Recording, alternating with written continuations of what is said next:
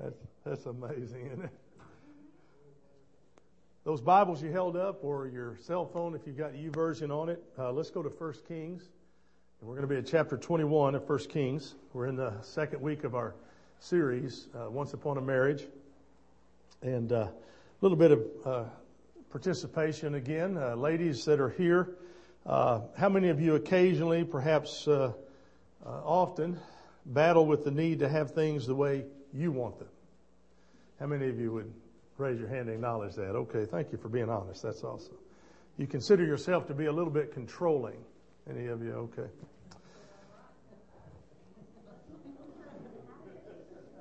That's not in my notes that, that you're that you're right. Um, yeah, evidently it's one of those lines I didn't get. Amen. okay, fellas, now your turn. How many of you, uh, though you're aggressive in business, aggressive in your hobbies, but how many of you would say that at least occasionally, or maybe in some important areas of your life, you're a little too easygoing? Uh, you kind of go with the flow and you're kind of passive. Any of you guys? Okay. Now, ladies, if you're sitting next to a guy that's really passive and, and you're the controlling person and you know that uh, being passive, he is passive, he didn't raise his hand, you can go ahead and do that for him. Uh, no, that's okay. We're going to talk about a couple today that uh, to me, uh, is, is probably the worst marriage in the Bible. Uh, these two were amazing. And uh, King Ahab and his very evil wife Jezebel. Have you ever in your life ever met a girl named Jezebel? I never have. I never have. I never have met a girl named Jezebel. Because I believe it's universal that that name is evil. So if I if you run into a girl named Jezebel, run, man, run. Even if she is drop dead gorgeous, run, brother, run. Uh, as the old Lost in Space uh, robot used to say, warning, warning, warning. There's danger, Will Robinson. Yes, run. Ahab was, uh, let me give you a little context here for the message. King Ahab was the seventh king of the northern kingdom of Israel, ruled for about 20 years from 875 to 855 BC. He was honestly a strong military and political leader, but as is the case so often, uh, there was this was a guy who, even though he's a go-getter in one area, for some reason, and it's not really uncommon uh, for for men, but this guy was rather passive at home, and apparently that was his weakness. Uh, he could have led people, and he could have led the people of God back to the one true God, but what was happening in his time uh, is that they were drifting into some very unusual and unbiblical practices. They were involved in calf worship of all things. And when he married this woman named Jezebel, whose name uh, means "Where is Baal?" Isn't that interesting? Under her influence, he led the people further away from the one true God and they, they went into idolatry, into Baal worship. And scripture says that this man did more evil. And we read it earlier, and let me read it to you again. Not one else, uh, or no one else so completely sold himself to what was evil in the, in the Lord's sight as Ahab. That's what he says in 1 Kings 21 and verse 25. But I want you to notice that he didn't do it alone. Uh, the Bible says, the Bible says that he did it under the influence of his wife, Jezebel.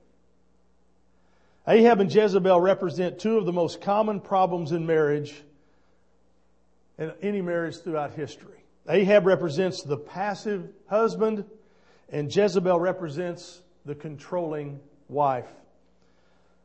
So we want to look at their lives and see what we can learn from them and let's start with that passive husband and pick it up at verses 2 through 4. Again, let me lay a little context for you. King Ahab had a neighbor. His name was Naboth, and Naboth had this really sweet vineyard. And so Ahab saw uh, Naboth's sweet vineyard, and he thought, I'd like to have that sweet vineyard for myself. So he went out to get the vineyard. And here's what happens in verse 2. Ahab says to Naboth, Let me have your vineyard to use for a vegetable garden since it is close to my palace. In exchange, I will give you a better vineyard, or if you prefer, I will pay you whatever it's worth. And that seems reasonable, doesn't it? And so the negotiations begin in verse 3. But Naboth replied, The Lord forbid that I should give you the inheritance of my fathers. So Ahab went home, sullen and angry, because Naboth the Jezreelite said, I will not give you the inheritance of my fathers. So what did he do? Well, the Bible says he lay on his bed sulking and he refused to eat. So let's call him what he is. Coward, that's mild. Oh, powder, that's mild. He's a wuss, isn't he? Let's call him what he is. No backbone. Well, of course, that's, that's my version. He's a wuss. I don't think that's in the Hebrew there, by the way. But he's entering into this business negotiation for a piece of real estate. He makes an offer. The other guy says, Hey, wait a minute, this is the king making the offer. I should be able to get a lot more money out of this. So he holds out and uh, doesn't make the deal. And so the king then just basically takes his ball and goes home, doesn't he? And starts pouting. In marriage, whenever a man feels like I will never measure up to what she wants. I will never be good enough. I will never be like her father. I will never be able to please her because every time I try, she tells me I don't. And if we do not feel like we can win, we often take our ball and we go home, we crawl under the bed and we sulk. Very sad, very disgusting, but very true. The passive man. Now let's look at the controlling wife in verses 5 through 7. Verse 5 His wife Jezebel came in and she asked him, why are you so sullen? Why don't you eat? Now, I may be reading into her tone here, but look at verse 6. He answered her, Because I said to Naboth the Jezreelite, Sell me your vineyard, or if you prefer, I will give you another vineyard in its place. But he said, I will not give you my vineyard. I can't have my vegetable garden, okay? Now, watch what she does in verse 7. Jezebel, his wife, said, Is this how you act as the king of Israel. Is this how you act as the king over Israel? You big whiner? You loser? You little crybaby? She says, Get up and eat. Cheer up. I'll get your vineyard. I'll get that vineyard of Naboth the Jezreelite. So, in other words, you can't do it yourself. Move out of the way. Let somebody who knows how to get it done get it done. Now, ladies, I will tell you something that you probably already know that we men really don't like to admit. We are very insecure at one point or another in our lives. Have you discovered that yet? Often, the stronger we portray ourselves outwardly, the more vulnerable or weak we feel inside. You can go all the way back to the garden and you can see this. God created everything. It was good. Animals good. Mountains good. Everything was good. But then he looked and he said, It's not good that man be alone. Because as I, and I, I'm reading into this, but I just think that Adam was sitting there sulking when he looked at all the other animals and they each had their own mate. And poor Adam sitting there on the side of the hill. Right? Ladies, isn't that what you see a lot? Especially when we're sick. Oh, we're pathetic when we're sick. My favorite commercial is the guy's laying there. I think it's a NyQuil or Dayquil commercial. He's laying there on the sofa and he's obviously sick. And, he, and, the, and the remote is like within my reach of that bottle of water. I can't reach the remote. And she throws a bottle of NyQuil. I'm surprised that that was all she threw at him.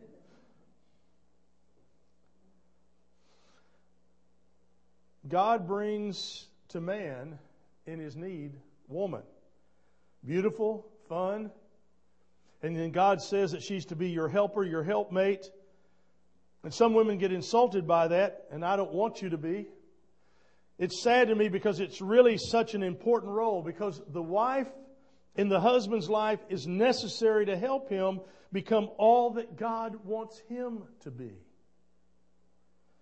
But here's the key, ladies. Those of you who are wives need to understand it all depends on how you treat your husband. You can take a man who is already weak, you can help him become a stronger man of God. That's what godly women will do. A godly woman will help a weak man become stronger, but a controlling woman will always make a weak man weaker. It's exactly what Jezebel did in the life of her husband, King Ahab. She did it by doing two things. And these two things are still the two major things that will make a weak man weaker. The first thing she did is that she belittled her husband with her words. Look at verse 7. Is this how you act as the king over Israel? In other words, you're not, do, you're, you're not doing what you should. You never do what's right. Ladies, we've got to understand that what you say about your husband is either building him up or tearing him down. And that works across the board in all of our lives. And I've told you, Ephesians 4 church is a church that lets good words come out of your mouth. Wholesome words, words that build up and edify, you see. We need to be encouragers, not discouragers. My boys, every day when they went to school, I said, be an encourager, not a discourager. Every day. And they would get out of school and I'd say, were you an encourager today? No, Dad. Did you make a new friend today? No, Dad. And they would just go on, it, but it was the same drill all the time because I want them to learn to be an encourager. And they said, we don't have anybody to be new friends with. I said, you look around the class and you see somebody who's sitting by themselves and you go be a friend to them. I don't want to do that, Dad. Nobody wants to be their friend. I said, well, you be their friend. Those words are powerful, aren't they? Words are powerful. And so, ladies, you got to understand that you're going to either build him up or you're going to tear him down. And he is becoming what you speak about him. Proverbs says there is power of the power of life or death is in words. Sadly, so often the controlling wife will tear her husband down over and over again with those belittling words and critical words.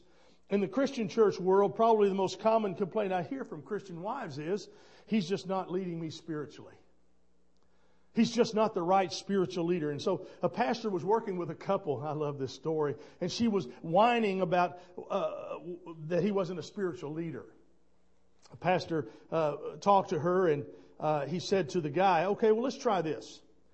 Here's what I want you to do. I want you to pray with her. And so the guy says, well, I don't really know how to pray. So the pastor says, okay, well, let's just try this. Dear God, and then just say one or two other sentences along with that and, and, and you know, uh, that right there can help save uh, and, and, create a, a, godly marriage. Can you do that? He says, Well, I think I can try that. So he, he did.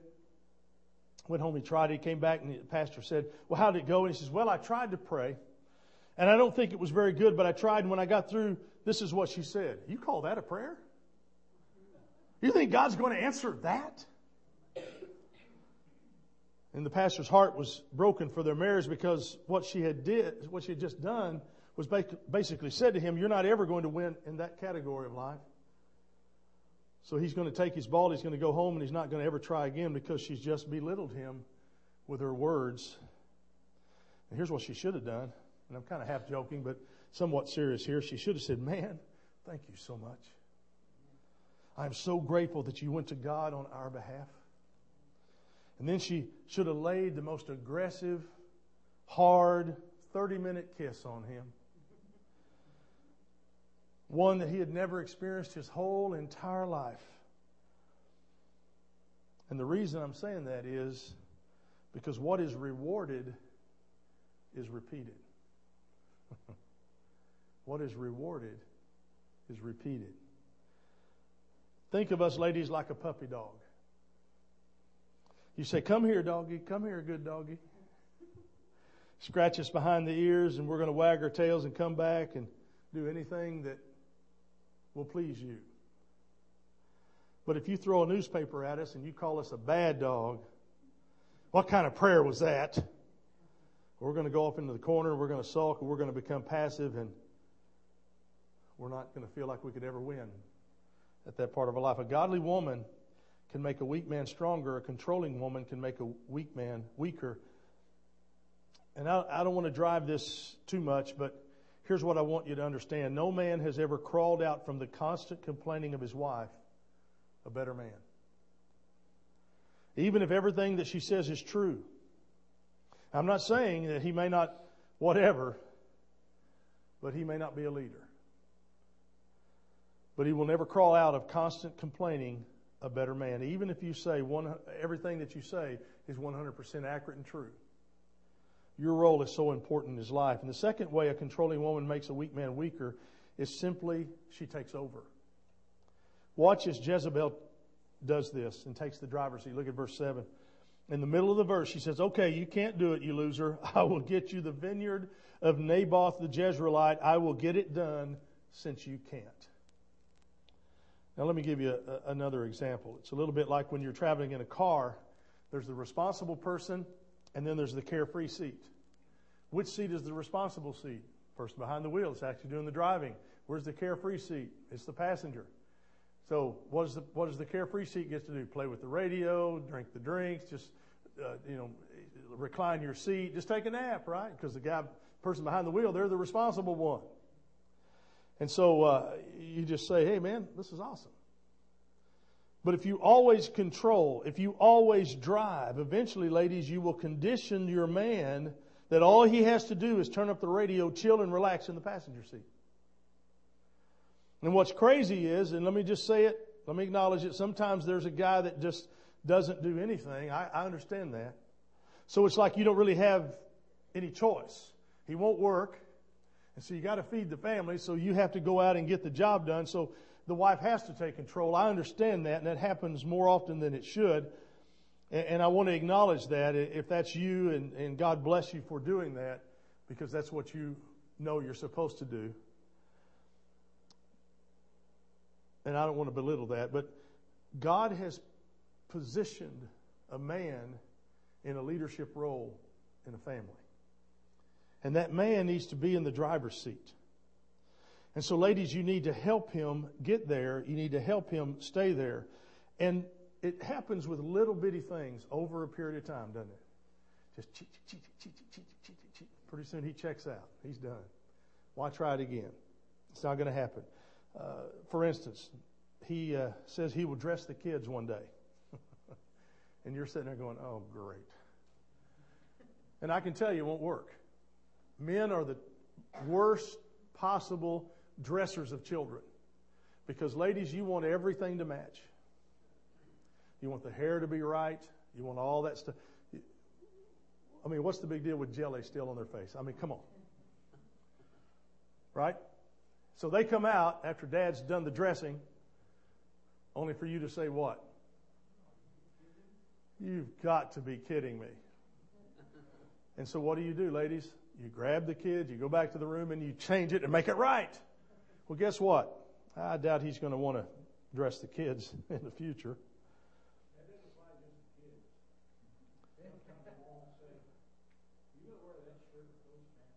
There you go. Because we're notorious for looking in the mirror going, looks good to me. it fits. oh, I, learned that early on. I wore black pants with brown shoes one day. I had a lady dress me up one side and down the other about how somebody needs to give me some lessons on how to dress. I said, the shoes fit. What's, what's the problem? You know, it's all about that color, I guess, color coordination.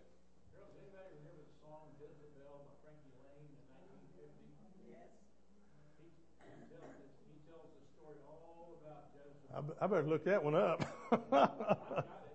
All right.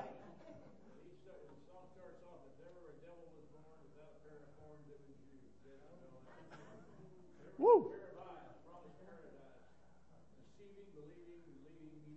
Boy, he's got it memorized, doesn't he?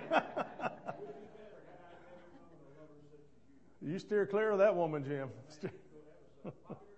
Woo. Man, oh man. Frankie Laine. Okay, got to look into that one. Unbelievable. Well, they're all starting to reminisce in the back, back. Hallelujah. So, so God bring us back here. All right. No, that's okay. It's funny how things pop into your head, isn't it? But how about a man vacuuming the house? He vacuums. He doesn't do the lines in the carpet just right. So what do you do?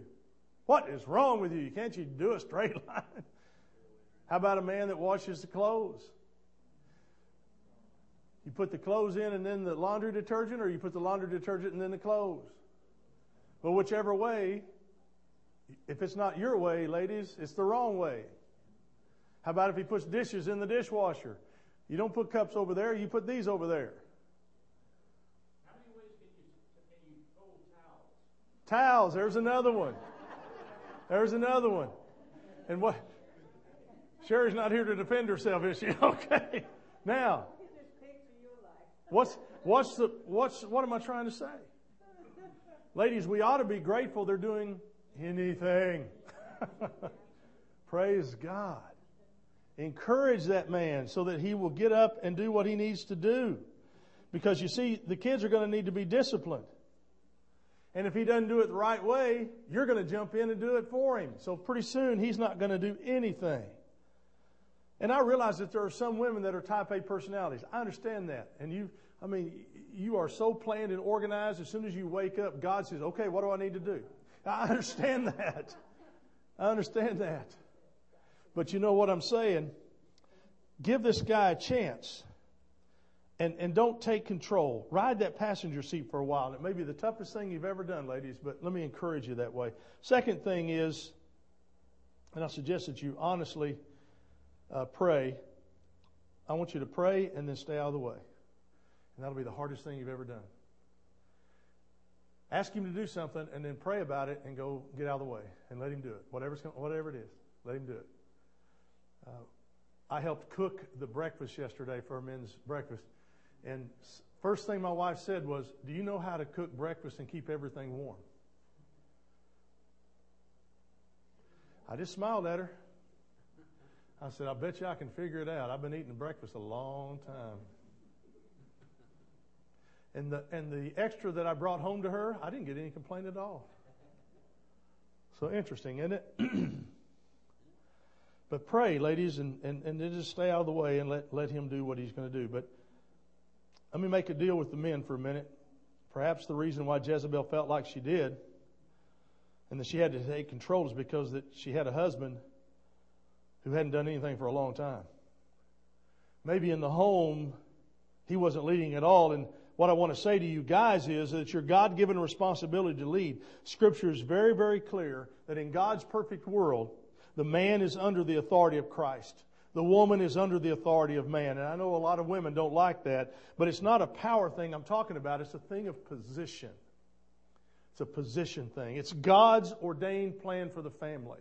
The husband, the man should lead the family spiritually and in every possible way, and the woman should be a, helper to him, but not take the driver's seat over him. And if you can get that formula working, boy, it's a, it's a beautiful thing. It's a beautiful thing. Uh, the old thing, I always hated my mother to say, well, wait till your dad gets home. And of course, it was hours later before he would ever show up. And lo and behold, guess who met him at the door? To, rem- to explain to him everything that went on some hours before. And you can just watch the color of his face go from, hey, what's happening, to, I'm going to kill somebody. Any of you, any of you see that scene? Yeah. And you hear the belt coming off the waistline. Yeah. Yeah. If I did that, you know, the boys wanted me to do that because my pants would fall down. I couldn't catch them. So, but remember, it's not a it's not a power thing. It's a position thing. You don't have to teach a tiger to hunt. You don't have to teach a fish to swim. You don't have to teach a man to lead because men are born by God and empowered by God to do it. But you do need to encourage them. And guys, I want to give you three ways when you look at your Bible, three major categories that God calls you to lead in. First of all, God calls you to be the provider. Now, let me just tell you what that doesn't mean. It doesn't mean that she has to be barefoot and pregnant at home and never, ever, ever, ever work. She can be a significant financial contributor to the family. It doesn't mean that you balance the checkbook when she's better at it.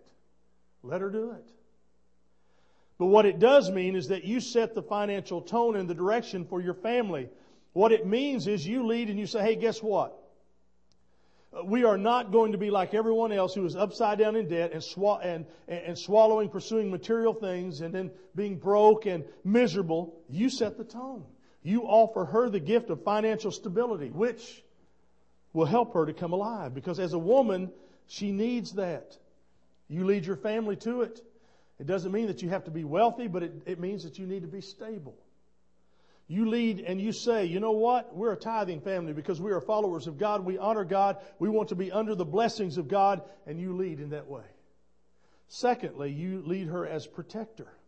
And it doesn't mean just if somebody breaks into your house. I mean, that's important. Be ready to, to, to defend your family and, and, and beat people up if you need to, with whatever weapon you can find.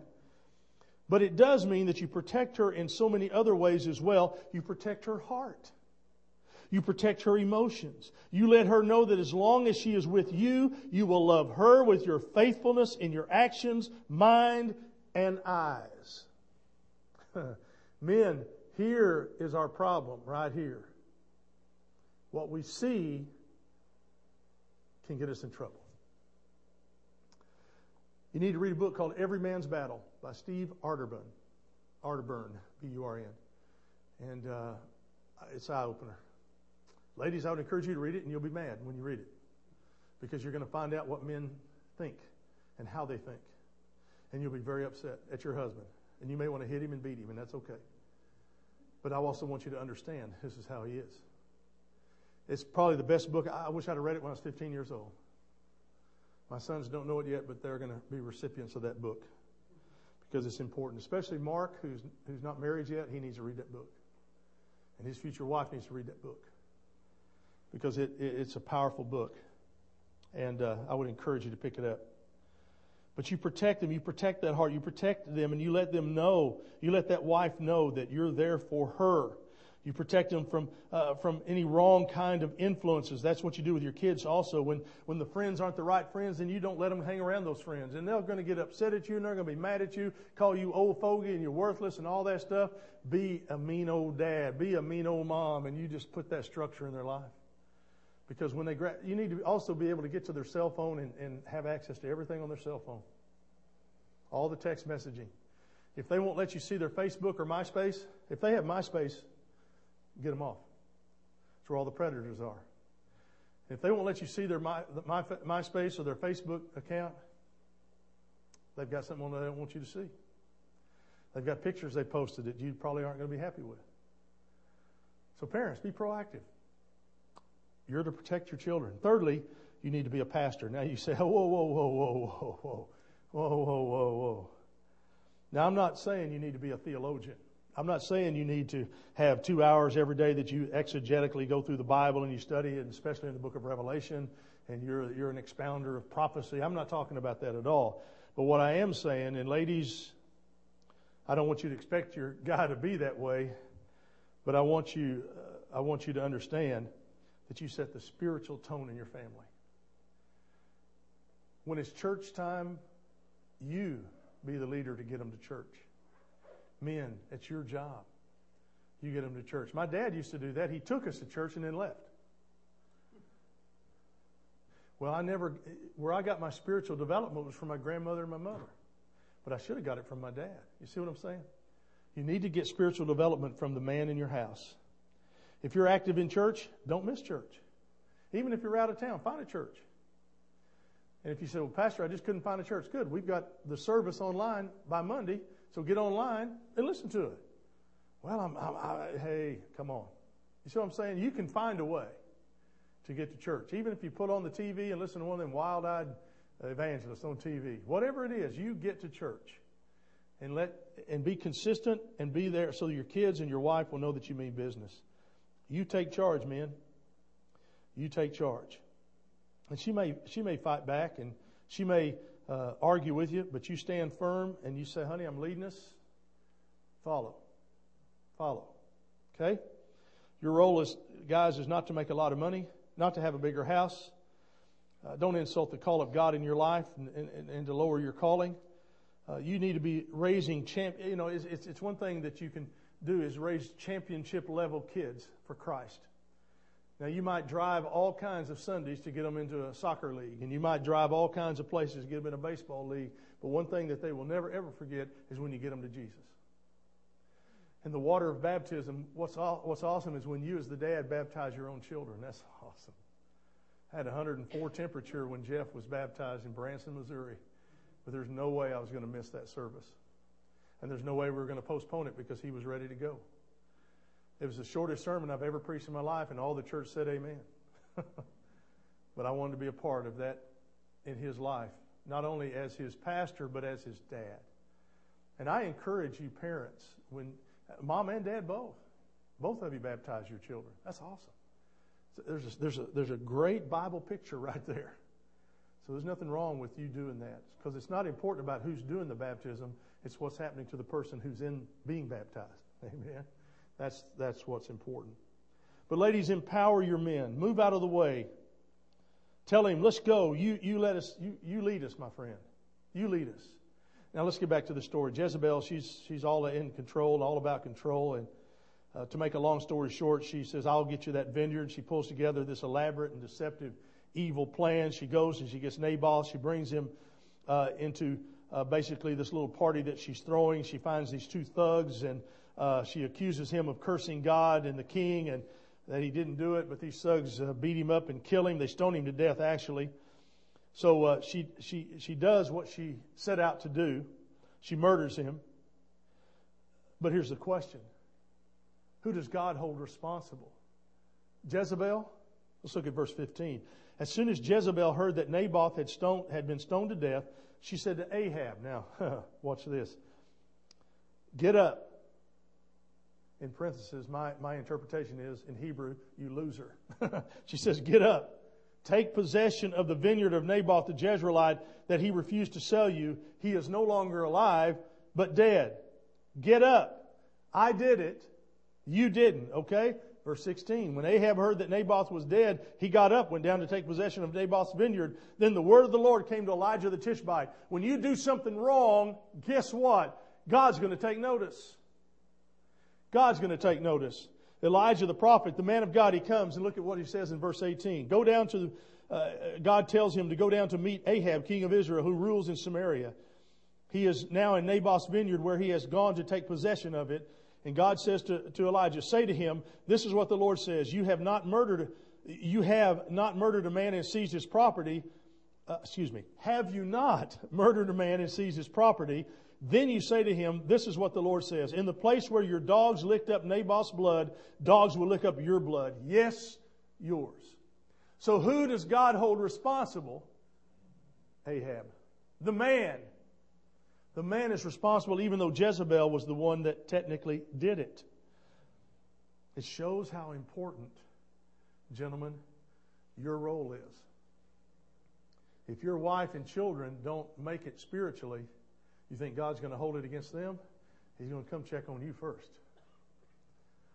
And we don't like that, do we? But it's the way it is. So I admire the men in our church that are willing to be what they should be. And I want to say publicly to you as, as my church family that I want to give honor to my wife, Cindy, of 34 years. I could not do what I do without her help. I would be a much weaker man, but I'm stronger because of her help to me, her love for me. She has unconditionally taken me and helped me and molded me and said kind words to me. She has also said words that have caused me to think because that's what she's supposed to do. She says her spiritual gift is to keep me humble. I've not read that in any of the spiritual gift lists where the wife is to keep the husband humble, but she's convinced it's there. And hallelujah. And I'm glad that she does. And I'm so, so glad that I'm empowered to do and lead our family, but it's because she allows me to. And I'm so grateful for her. As ladies, I pray that God will use you to make a weak man stronger. And that, gentlemen, you would step in and lead your family to where God would want you to lead them. Because I really believe that you can do it. I really believe you can do it. Before we sing an invitation song, we're going to sing a song, I Surrender All, and it's kind of a, a newer version. But the words are the same, tune's the same, but there's a little bit added to it at the end, and it's, boy, it's powerful. And if you don't feel like singing it, just listen to it. Because God can minister through those words into your heart.